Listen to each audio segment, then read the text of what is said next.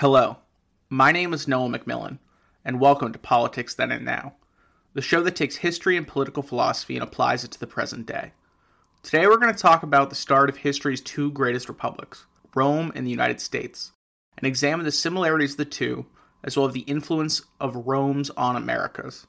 We'll also discuss the universal truths around class struggle, norms and traditions, and the unintended consequences of established institutions that we can extract about republics from both Rome and America. And we'll examine what threatens America's republic today. So, let's climb the ladder of truth together.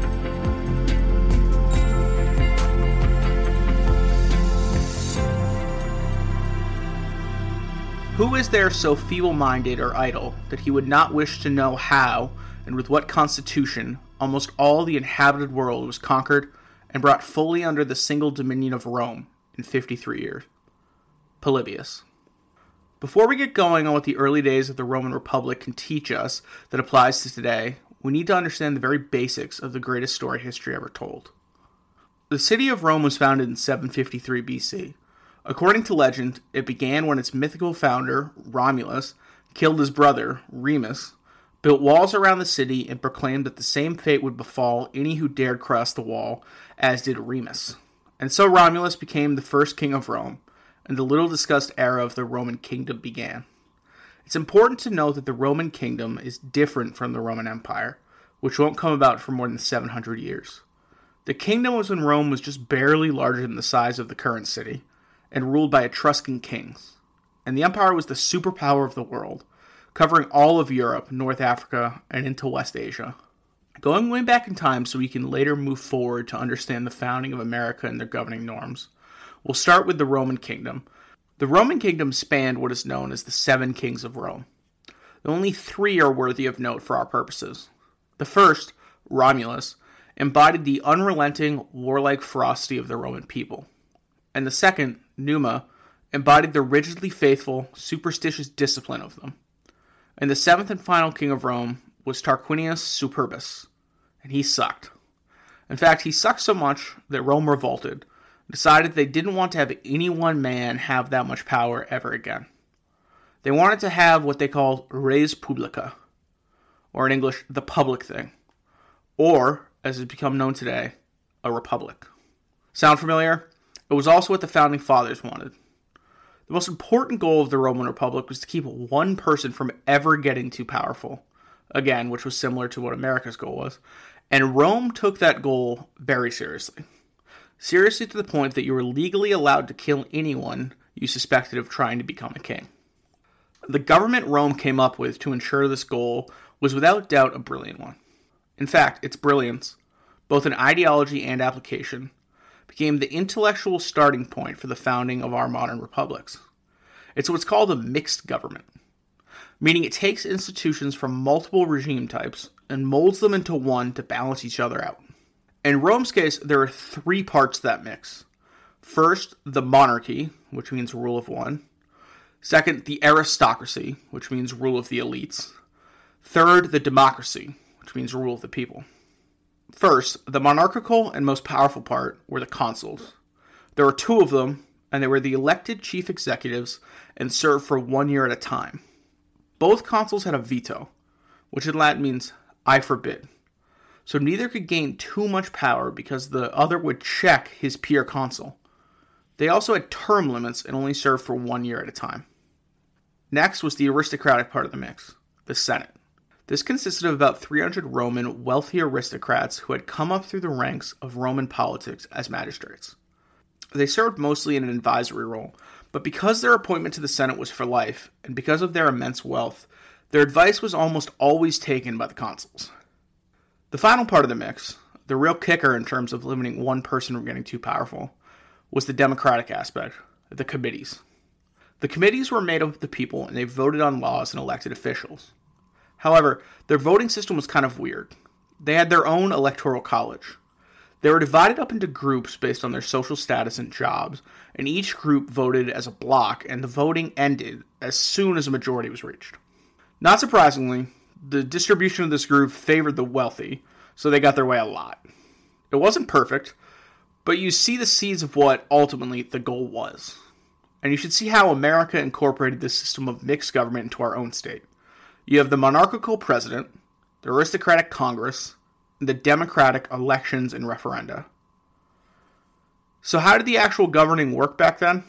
One of the most important things to know about the Roman Republic is that there was no written constitution. Instead, the government's rules were dictated by what was called the mos maiorum, or in English, the tradition of the ancestors.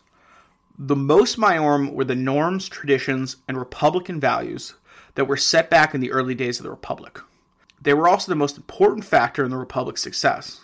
As we'll see as we delve into it more, one of the most valuable lessons that Rome teaches us about modern republics like America is that norms, traditions, and republican values matter even more than laws. As we see today, the balance of power the Republic was trying to achieve counts on the nature and ambitions of the people to sustain norms more than the institutional enforcement of the laws that ensure the pure functioning of the Republic. And herein lies the fragility of a Republic that is dependent on the character of its leaders and values of its society. So each generation poses an existential threat, as they too must come to adopt these values. The best example of the effectiveness of the Mos Maiorum came in the success of the office of dictator. As we discussed last episode, in times of crisis, the government needs to act swiftly and with one voice. That voice was literally that of the dictator, which in Latin means he says. The dictator was appointed by the Senate to be in charge for chunks of six months at a time, or until the emergency was deemed over. This may seem like a position ripe for abuse, but it wasn't. And it wasn't because the sanctity of the Mos Maiorum was so strong that no one would dare try to do something in such extreme violation of them. That's where the values, norms, and traditions of the Roman Republic really come into play. So, how does this relate to the early American Republic and today's republics as a whole? It might seem random, but let's start with the veto. America and other countries took the veto from Rome. Why? Because it's a critical instrument to prevent one person from gaining too much power. Even today, it prevents the government from moving too quickly and provides checks on decision makers. In republics, you see, slowness and deliberation are good things. They allow for reasoned decision making and for every point of view to be heard and considered. Our founders agreed with this principle and gave the president the authority to veto laws passed by Congress. A lesson America learned from Rome was that the power of an absolute veto can actually lead to a massive problem. That's because the, the tool designed to keep someone from gaining too much power can actually lead to someone gaining too much power by essentially holding the government hostage with his veto. We're going to do a whole episode on one such event in Roman history.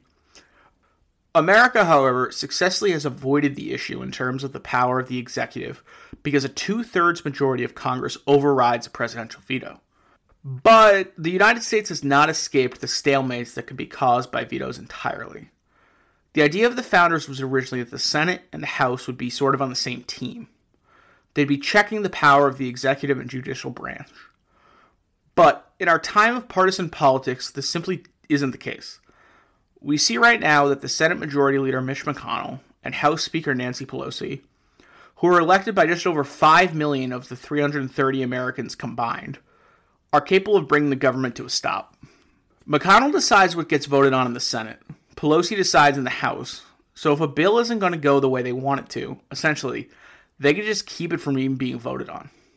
As we speak in December of 2020, this use of disproportionate power is occurring with the COVID stimulus package. It has passed the House, but Majority Leader McConnell won't let it be voted on until its demands are met.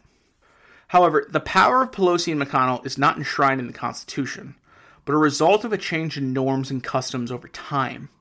Their power certainly is not illegal, but it also wasn't intended. This is just one of the many examples in which partisanship, which did not exist in Rome, has eroded our own mos maiorum. Beyond just the value of norms, traditions, and republican values in a republic, Rome also teaches us about class struggles within one. It's important to know that the Roman Republic was very much a class based system. There were two, not counting slaves the patricians and the plebeians. Patricians were the nobility and could trace their lineage all the way back to the first 100 senators that advised Romulus, the first king, and only they could be senators. The plebeians were everybody else. It's interesting to note that though most patricians were wealthy and most plebeians less so, this division was not based on wealth. There were certainly plenty of rich plebeians, but the struggle between the patricians and the plebeians would define Republican Rome for generations. For the first generation of Republican Romans, so the late 5th century BC, things weren't easy. There was no honeymoon phase after defeating Tarquin. Remember him? He's the guy who was such a bad king that Rome literally invented a new form of government. There was almost immediate trouble from abroad and at home. You see, the surrounding cities in Italy saw the Roman Revolution as leaving Rome weak, so they decided to pounce. So, in 496 BC, Aulus Postumius was named dictator to protect the city. It was the first test of the Mos Maiorum and the Republic, and it held. Postumius fought off the invasion of surrounding cities and then immediately relinquished power. An example followed by George Washington, who many believe could have made himself king. Both of these examples established the Mos Maiorum of a peaceful transition of power in the respective countries, which is fundamental to the health of a republic. It is very concerning what we're seeing in the United States today, as Joe Biden is set to become the next president and a smooth transfer of power is not occurring. In Rome, though, as was the case in the early United States, the plebeians weren't happy with the early republic, as they hoped it would bring them more change in their lives than it actually did. At this point, no plebeian was even allowed to hold elected office, and they were angry that they had now fought in both the revolution against Tarquin and to protect the city from invaders, yet still had to pay massive debts and taxes that they incurred while fighting. So, what did they do? They went on strike. They literally all just left Rome and refused to return until they were given the power they believed they deserved.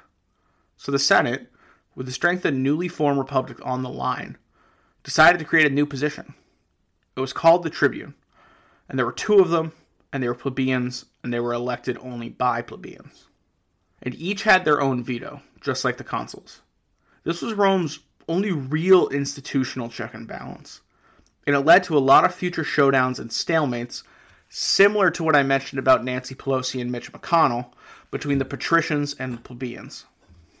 Class struggle is an inevitable part of a republic. In the United States, both at its founding and now, are no different.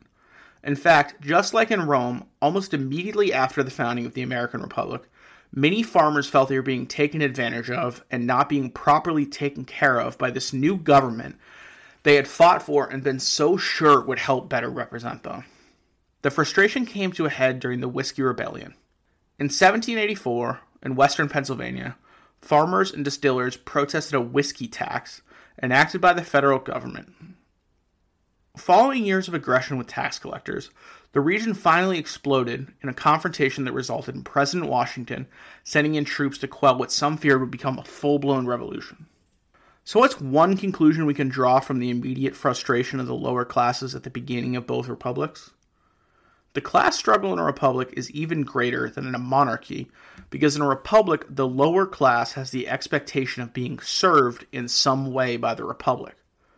They feel they are not subjects, like in a monarchy, acting at the will of the king, but part of the community and owed justice and fairness. To state the obvious, today's America is divided on many fronts, but one of the biggest is geography, and it's no longer the North versus the South it's urban versus rural. I believe that we have our own informal version of the patrician and plebeian divide between the values of the so called coastal elites and everyday Americans. And the data bear this out. Urban versus rural America has never been more divided. Joe Biden dominated major cities, carrying him to victory in key battleground states. For example, Biden won Milwaukee by 40 points, and that's the entire reason he won Wisconsin. Conversely, Trump won rural counties by 40 points. What's interesting about this divide is that there are strong populist movements amongst each side. On the far right, it's more of a nationalistic identity populism. On the left, the populist push is about income inequality and socialism. As I mentioned, class disparity came up again and again during peacetime in the Roman Republic. And we'll cover multiple examples of that going forward, but it's the same in America. During times of war, talk about wealth distribution and national identity goes down. But during times of peace, it becomes a greater focus. During war, there's too much immediate focus on unity around a common goal to focus on big picture injustice. That luxury only exists in peace. At the beginning of Republican Rome, the wealth and cultural gaps were far greater than they are in America today. But the poor and the plebeians made a lot of progress over time, albeit non linear progress, eventually making the class distinction pretty much meaningless. It remains to be seen what the large surge of economic and cultural populism will bring in America, but you'll come to learn in future episodes about more such surges in Rome and will help inform your understanding of today because as you've seen, there are quite a few similarities that just transcend time about the nature of a republic. I've mentioned a couple of times that there are inherent threats to a republic, and next week I want to focus on one in particular to the United States the Electoral College. The Electoral College is set to meet December 14th to officially make Joe Biden the president elect. There is much debate about the fairness of the Electoral College, a lot of which is misinformed, but what really flies under the radar is how the intricacies of it are a great threat to the Republic. We'll cover it next week. If you enjoyed the podcast, please be sure to subscribe, rate it five stars, and leave a review. I'd love to hear from you, so email me at politicsthenandnow at gmail.com with any questions or suggestions. Follow me on Instagram at politicsthenandnow and on Twitter at politicsthennow. I'd like to thank Stephanie Tenarowitz and Sarah McMillan for helping me put this together, and as always, my dog Socrates for all his support. Thank you for deciding to be a more informed citizen today.